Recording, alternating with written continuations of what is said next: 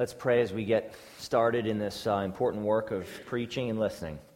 Father in heaven, uh, please speak through me now by the power of your Holy Spirit and the power of your word uh, to bring hope, to bring challenge, to bring rebuke, to bring encouragement. Uh, God, help us to work hard together uh, to glorify you in our church. Help us to be a healthy church. In Jesus' name we pray. Amen. Well, this week I got my blood report back from Cornerstone Family Health, uh, Health Associates, and I had uh, gone there for a, a checkup the other week. Not really my favorite activity to sit and give blood for tests, but they, they tested a, a bunch of different things like HDL and LDL cholesterol levels, triglycerides, uh, glucose, sodium, that type of thing. And, and my levels came back healthy, which I am thankful for. Health is, uh, thank you. All right, well, you don't have, I mean, you can clap for that. That's fine. Healthy, uh, health is a great gift from God. Um, we know that even more when we experience bad health, and then we look back on what good health is, and, and we know what the, the experience of bad health uh, feels like. And, and, and I don't think any of us really wakes up in the morning thinking to ourselves, I hope I feel terrible today. I mean, we all wake up wanting to feel good. Everyone wants to enjoy good health. The last two weeks, we looked at 14 traits of a healthy Christian conversion, need, passion, truth, fight, worship, prayer, love, works, discipleship, family, accountability, giving, and worldview. Not an exhaustive list of what the healthy Christian is, but it's certainly a good start. And I hope that the Spirit is working in you to motivate you to take a look at some of these things and to pick out maybe a couple of them to start working on to become more healthy yourself. For the next four weeks, we're going to look into 16 traits, four each week, very manageable, of a healthy church. Again, it's not a complete list, it's not all there is to say on church health, but the purpose is really to highlight some of the more major things in church health, areas of church health, to help us understand what it is we as a church are working toward. We want to be a healthy church, and so we want to work towards that. And, and I hope that you, as part of Jerusalem Church, want to be healthy. At the same time, I, I, hope that you realize that God is calling Jerusalem Church to be healthier.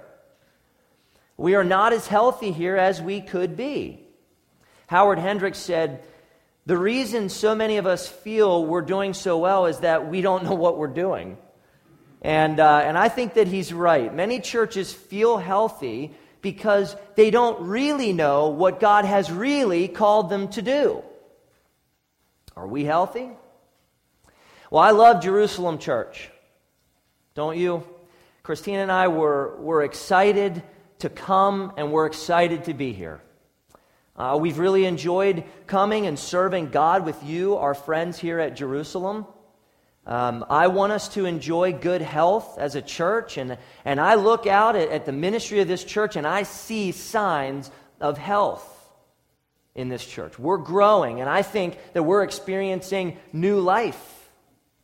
And I'm very encouraged by what God is doing in our church. And in fact, I would say that I've never seen the Holy Spirit work like I am seeing him work in this way at Jerusalem Church. It's very exciting for me to be a part of it because this is unique for me. This is new for me. And I'm really excited about that. I'm thankful to God for Jerusalem Church. But I also see some unhealthy things here. And so do you. Before Christina and I accepted the call to come to Jerusalem Church, we noticed things about Jerusalem Church that were spiritually unhealthy. Some of those things were described for us in the search process, and some of those things we just saw naturally on our own. But we knew that coming would mean working hard together, leading to restore health in this church. And something that that doesn't happen unless God shows up and brings the health. We can only, we can only work for His glory. And so we came to Jerusalem Church knowing that Jerusalem Church needed revitalization, which means it needed vitality, it needed new life, it, it needed change that only God could bring. And we came deeply desiring to see Jesus Christ bring change to this church, to grow healthy. We are here for that specific reason. Now, some of you are very, very sensitive. I tend to be on this side, maybe not in this situation, but in a lot of areas, sensitive to change.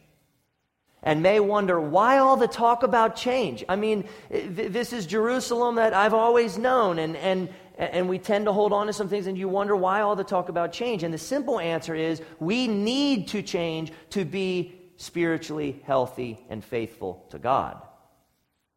We cannot become a healthy church unless we change some things altogether and improve other things. So, hopefully, what this series does will help you answer some of those questions that you may have. It hopefully helps you better understand the motives behind the change, what types of change we're talking about, and what the ultimate purpose of change is to be healthier for God's glory more focused, more faithful, more fruitful. We don't want to be a status quo church, going through the motions church. We want to be a healthy church. We want to be a growing and alive church. Are you committed to doing whatever it takes for us together to work together to become a healthy church? And I hope that the overwhelming answer in your hearts is let's get it done. Let's get it done. Let's do it. Whatever it takes to become healthy and glorify God, let's do it together as a team. So, we need to continue to evaluate what we covered the last two weeks and continue to think through as a church together where we're going in the next four weeks. The healthy church, number one, keeps the gospel at the center of everything. Keeps the gospel at the center of everything. The gospel is at the center of absolutely everything in a healthy church. Mark Dever, the pastor of Capitol Hill Baptist Church in Washington, D.C., said this quote, The gospel is the good news. The gospel isn't just a sort of feeling that we might have. It's not a result of having Jesus as a friend or example or to live right. The gospel is the good news that tells us the truth about God. End of quote. The truth about God must be at our center, at our core. What is the gospel? Well, Paul summarized the gospel in 1 Corinthians 15, 3 and 4. Listen to what he said. For I have delivered to you as of first importance. First importance, what I also received that Christ died for our sins in accordance with the Scriptures, that he was buried, that he was raised on the third day in accordance with the Scriptures. In short, the gospel is the person and work of Jesus Christ. A message of how a holy God reconciled us to himself by offering his only Son in our place as a payment for our sin, so that through repentance and faith in Christ alone we might have eternal life with God. That is the gospel. And notice that Paul said that the gospel was of first importance. It is the most important thing, it is the core, it is the center of everything that we do. There is nothing more important than the gospel. Now, the baseball, I played baseball when I was younger through uh, high school. The baseball is iconic in American culture. Uh, each year, the, the 30 Major League Baseball teams pound through about 900,000 baseballs as a league. I found that pretty interesting. And, and uh, how these baseballs are made is really important. It starts out with a cork pill, what's called a pill. It's a, a little ball, a cork ball, a little smaller than a golf ball, that's made of cork and that it is round and coated in two layers of rubber. And then from there, you have three layers of yarn, wool yarn. The last layer is a, a synthetic blend, I guess, of wool and uh, cotton, and that gives it elasticity and memory to repl- so that it doesn't get dented in things. That it wool is very uh, elastic, I guess, and, and has the memory to return to its shape. And uh, then you have this uh, leather hide that goes around it, and that is stitched with 108 stitches of red thread. 108. I guess every baseball is 108. And what really gives the baseball its pop off the bat is the core. The core. The core makes a difference. The pop of the church at its core is the gospel. The gospel is the core upon which we must tightly wind everything. Our church must be like this leather coating that is stitched to the core of the gospel by the blood of Jesus Christ. Any church with a different core loses its pop. It loses its pop. We must keep the gospel at the center. Imagine what would happen if a church put tradition at the center, or personal preference, or secondary doctrinal issues. Imagine what would happen to a church that put itself at the center of its ministry. They would inevitably deteriorate into liberal, ingrown, irrelevant, ineffective, and eventually dead churches unless they return the gospel to the center. Did you know that around 340,000 churches in the United excuse me, in the United States need revitalization? That means 70 to 80% of churches in the U.S. are either stagnant or declining. That means an overwhelming amount, majority of churches need to make some serious changes to experience life and vitality. Did you know that between 3,500 and 4,000 churches die every year in the United States. Now let that sink in. Today, on average, 10 churches will die and not reopen their doors next Sunday. Why? Somewhere along the line, they lost focus on the gospel of what this was all about Jesus Christ. Our church should be united in this that we will change anything if it helps us manifest the gospel with more clarity and more passion. Healthy churches keep the gospel at the center of everything. The healthy church also, number two, loves and worships God from the heart with excitement and devotion. Got to have the gospel at the center, and you got to have this passionate love and worship for God a devout love and worship, an obsessive love and worship from the heart.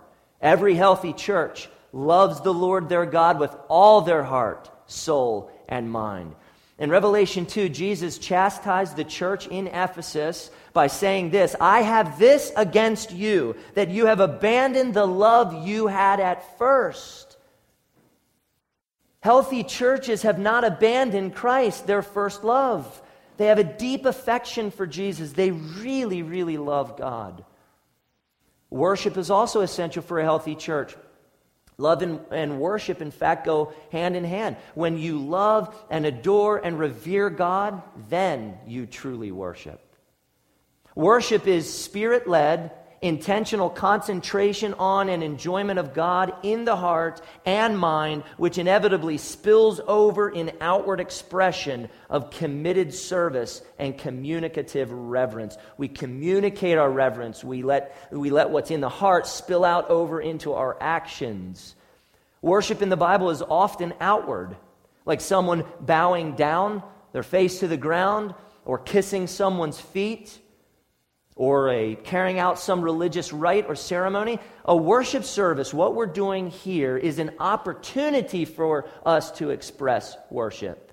Through praying, singing, listening to God's word as we're doing right now, tithing, participating in the sacraments, and so forth. But it's not worship itself. Because it's just going to be dead liturgy, dead orthodoxy, dead ritual if our heart is not fully engaged with God. These elements become worship when they overflow from a loving heart. Take singing, for example. Psalm 28 7 says this My heart exults, that's with a U, enjoys. My heart exults, and with my song I give thanks to him. So as the heart enjoys God, the lips give him thanks. Psalm 84 2 says, My heart and flesh sing for joy to the living God. True worship is an expression of love, the love of God in the heart, whether we're taking the Lord's Supper, praying, tithing, whatever. Expression of what's in the heart. Biblical worship is also serving God. Serving God. We worship God when we serve Him faithfully in all of life. When Jesus fought temptation uh, from Satan in the wilderness, he referred to Deuteronomy 6 13 and 14, and this is what Jesus said You shall worship the Lord your God, and Him only you shall serve. Jesus worshiped and served God by fighting temptation and fulfilling the covenant for us. And so maybe, maybe this week God's going to impress upon you to serve the Lord Jesus Christ by fighting sin with new tenacity and excitement. To be a healthier church, we need to worship God more through serving others locally, nationally, globally. What Tim said this morning is very appropriate in a way that we serve God by loving other people beyond ourselves. We must do this. We must be committed as a church to this. We don't want to be a church that just throws money at things. We want to be a church that throws ourselves at things. And that sounds kind of violent, but it's supposed to sound compassionate. You throw yourself at things other people. Put it all together, worship is never, never going through the motions. That's not worship. Worship has heart. At the core of worship is enjoyment of God. Now, Christine and I, we enjoy going to nice dinners from time to time at nice restaurants, not simply because of the complimentary warm bread and entrees. I always like the places that have either free chips or free bread or something. They're always better. Um, but we go because we like to enjoy t- time together. We enjoy each other. So if we're having a nice dinner together and I'm more concerned about the football game on the big screen behind Christina, we have problems, folks. we have problems. This is not healthy. Um, she is not honored by that. She delights that when she, when she is my delight. So she is happy when she is the center of my attention and happiness. Not over Christ, but second. Christina second in my life. She delights when she is more than the bread or the big screen. When we come on Sundays to worship, our focus should be on enjoying God and expressing that joy together in a way that pleases God, that is according to His Scripture. When we leave, we leave united in the mission of going and serving others in the name of Jesus Christ so they give glory to God our Father in heaven. We serve Him in the routine of every day. Healthy churches love and worship God with heart. With heart. We must have heart. God will help us with that. Holy Spirit will bring heart. In addition, the healthy church, number three, prioritizes and enjoys preaching, teaching, and applying the Bible. The gospel is at the core, it's at the center. We must love and worship God with fanatical devotion. And we must prioritize and enjoy preaching, teaching, and not only that, it doesn't stop by hearing, applying the Word of God that we hear.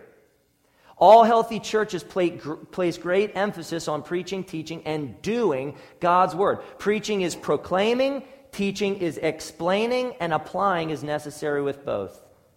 Preaching is a heralding great news to people. Heralds were ambassadors of the king, sent out to publicly announce important information. Preaching is heralding, it's announcing the relevant and all important message of God the king.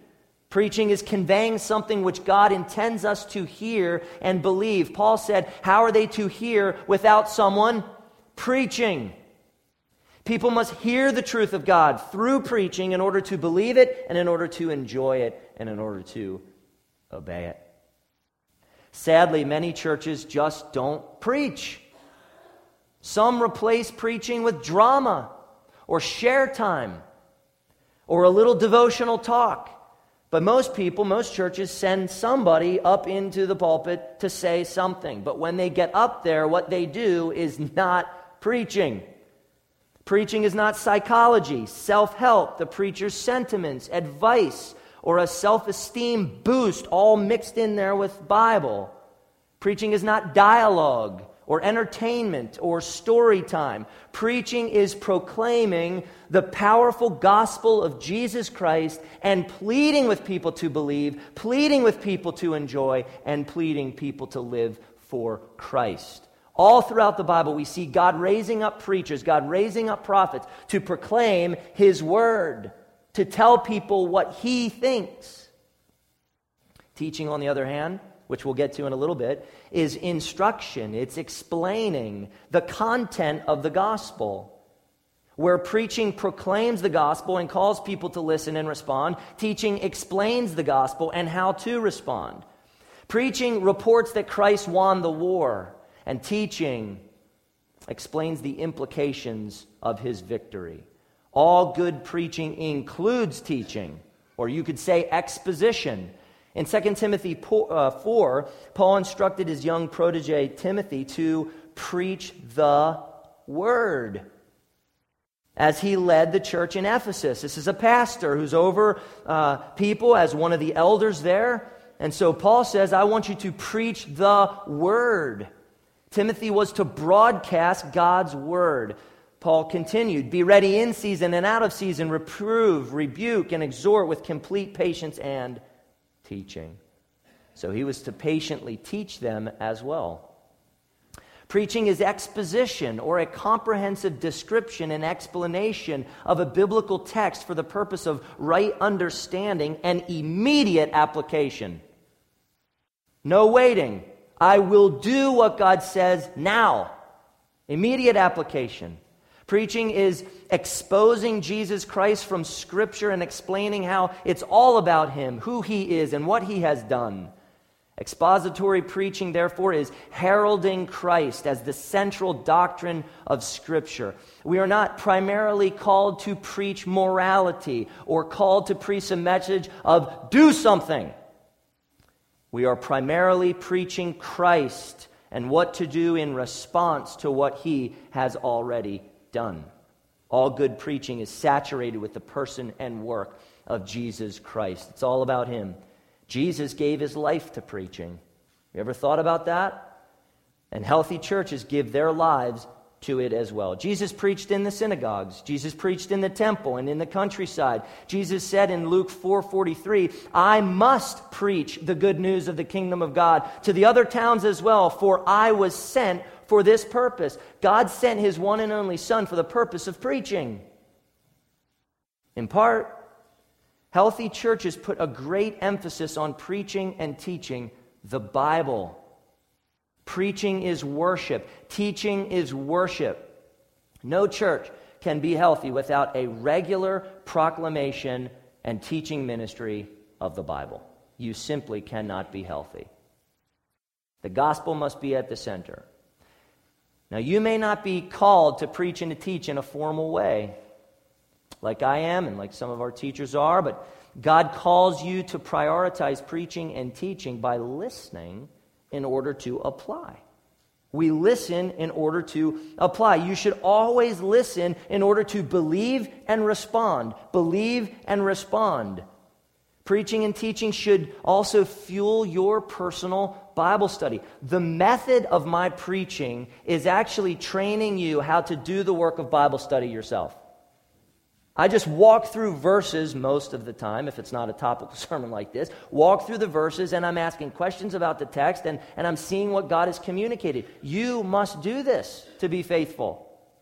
And how you listen and, and, and how you're trained by this to do it on, uh, do it on your own. So, good preaching and teaching is training. The content of faithful preaching and teaching is God's Word, the gospel which centers on what God has accomplished through the life, death, and resurrection of Jesus Christ. Much preaching today is man centered, not God centered. It's very moralistic.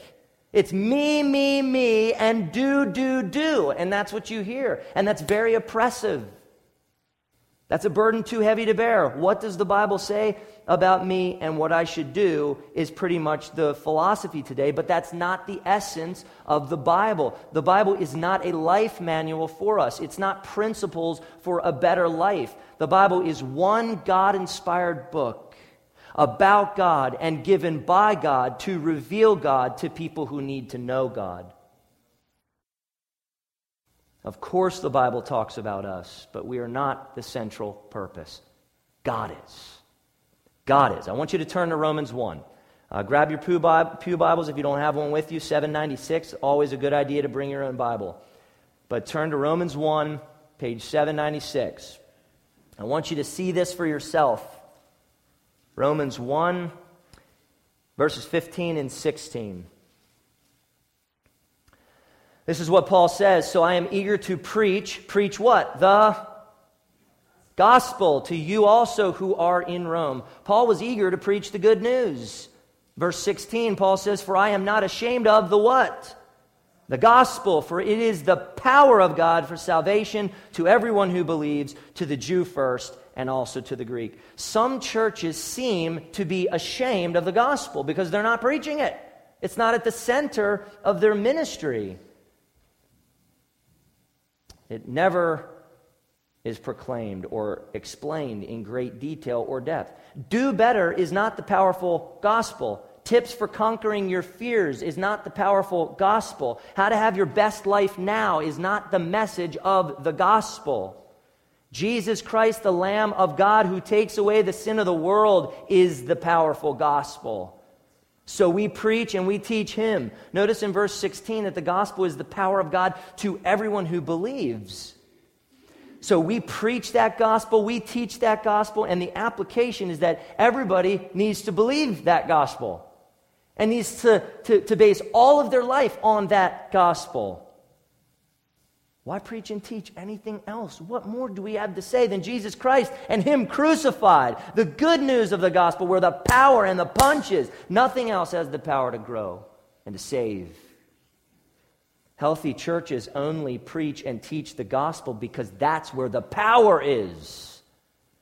And healthy churches want powerful ministry. They want effective ministry. They, they, they want impact in the community. And this is why Acts 5.42 says, Every day in the temple from house to house, the apostles did not cease teaching and preaching Jesus as the Christ. He is the anointed one. He is God's chosen one. He is the only Savior available to us. And so we must bow the knee to Him. How precious Jesus is how awesome the gospel is, how powerful the gospel is. And to borrow the words of Paul, woe to us if we do not preach the gospel. There are too many churches preaching something other than the gospel. We will not be one of those churches. And you, as the congregation, must help us as a church preach and teach the gospel. Help by accepting nothing from this pulpit and nothing from those classrooms except the gospel. And if you start smelling something that doesn't smell gospel, you say something. So you have to be quick to recognize and to be able to know biblical truth so you can discern and help protect the theological and doctrinal purity of our church. Help our church by growing yourself in doctrine Study the Bible so that you can better discern what is preached and taught, so that you can better grow and better apply what is preached and taught. So that brings us to our last point for this week. A healthy church, four, adheres to sound biblical doctrine and theology. We must preach. And the gospel must be at the center of that. And love and heart must be at the center of that. And what comes out of my mouth and the teaching ministry of this church must be sound biblical doctrine and theology. Healthy doctrine and theology are very important for healthy churches. And in an age of religious tolerance and multiculturalism and relativism, which is a poison in our culture, doctrine is often demonized. If you believe anything or make any hardline stance on anything, you'll be ostracized by people. That's just what American culture is now. Every church has doctrines, but not every church has healthy or sound doctrine. Not every church contends for orthodox biblical doctrine, and not every church refutes unhealthy and poisonous doctrine. Do you find it interesting that in the New Testament there's a lot about refuting false teachers? So, guess what that means for guys like me? We can't just tell you the truth to be faithful to Christ we have to tell you who not to believe. And sometimes people sitting out there love certain people and they're not good teachers, and I have to come say, you shouldn't be reading who you're reading. You shouldn't be listening who you're listening to. They're not good teachers. They're not faithful to God. That's very hard work uh, and hard to do lovingly and not be misunderstood. Every healthy church delineates clear doctrinal lines and boundaries. Paul wrote in 1 Timothy 6, 3 through 4, listen to this. If anyone teaches a different doctrine, that just means teaching, and does not agree with the sound words or the healthy words of our Lord Jesus Christ and the teaching or doctrine that accords with godliness, he is puffed up with conceit and understands nothing. Harsh words. So, sound and healthy doctrine exists, and it comes from Jesus Christ. And it conforms with godliness. And if a teacher or a church doesn't conform to that healthy doctrine, they are prideful and they are ignorant and need to be rebuked. When churches move away from biblical doctrine and theology, they move away from godliness. You'll see it time in and time out. Theological liberalism breeds immorality. And there are thousands of illustrations to turn to in churches and denominations all over the world. Paul knew this was a slippery slope, so turn, turn to 1 Timothy 1. I don't have the page number for that, but 1 Timothy 1. Again, I want you to see what's happening here. Paul's letter to Timothy, as he's pastoring the church in Ephesus, there were false teachers in Ephesus teaching really bad theology about the law, and Paul was helping Timothy to correct that. And Paul listed, he goes on to list this bunch of sins, just all kinds of sins that people are engaged in, um, including murder, sexual immorality, homosexuality, and lying. And he ends by saying this in verse 10, 1 Timothy 1, verse 10, and whatever else is contrary to sound doctrine. Now that's fascinating. All those sins that he listed are contrary to healthy doctrine and biblical thinking. Doctrine is directly linked to holiness. What a church really believes determines how it really behaves. Compromise doctrine and you compromise holiness. So we must think right in order to live right. Our lifestyle will follow our belief system. So the way that you're living right now practically says a lot about what you actually believe. There's so much to say to define sound doctrine, but I, but I want to introduce five simple points of doctrine, which were the lifeblood of the Protestant Reformation, and they serve as the essential tenets of our church. So if you have a, a pen, I know there's no sermon notes here, but just jot down these five things, uh, if you will, to ponder them. The first one is sola scriptura, or scripture alone.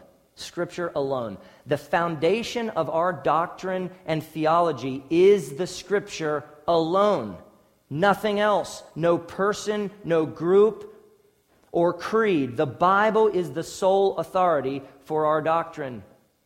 Number two, sola gratia, or grace alone. Grace alone. We are saved by God's grace alone. Our merits contribute nothing to our salvation. Number three, sola fide, or faith alone.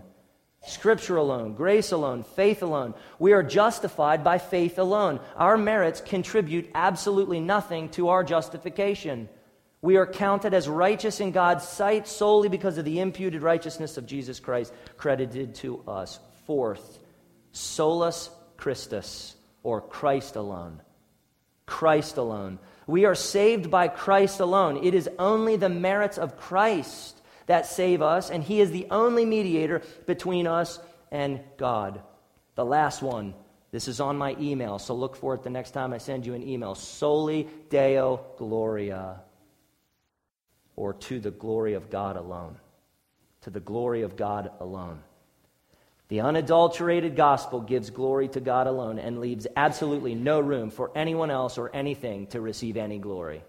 It is all for His sake. Scripture alone, grace alone, faith alone, Christ alone, and to the glory of God alone is a simple, but it's a really profound summary of good orthodox biblical doctrine that should help us understand what the Scripture is all about. Healthy churches revel, they party, they enjoy these five points. Are they core to your theology? Have you heard of these things before? Are you all about these things? They should be central to all your thinking. Turn in your Bibles to Acts 17. Acts 17. I want you to see the role that you play in preserving the doctrinal purity of our church.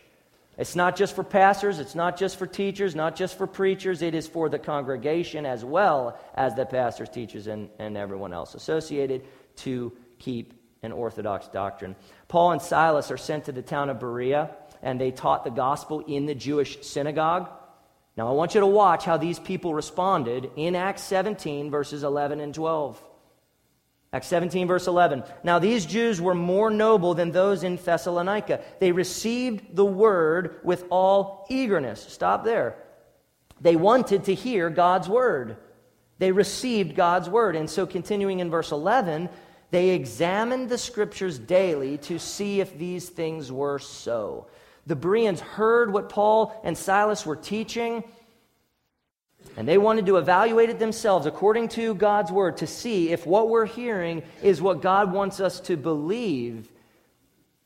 Healthy churches are filled with people who study the Bible for themselves and discern what they hear by the Bible. Everyone is a theologian sitting in this church. You all have a systematic theology that you ascribe to.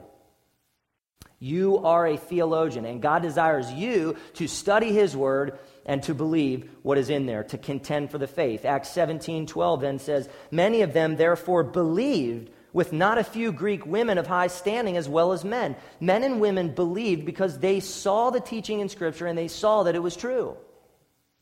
That is biblical discernment from the people. The consequences of you of a congregation failing to protect doctrinal purity are very grave. They're very serious.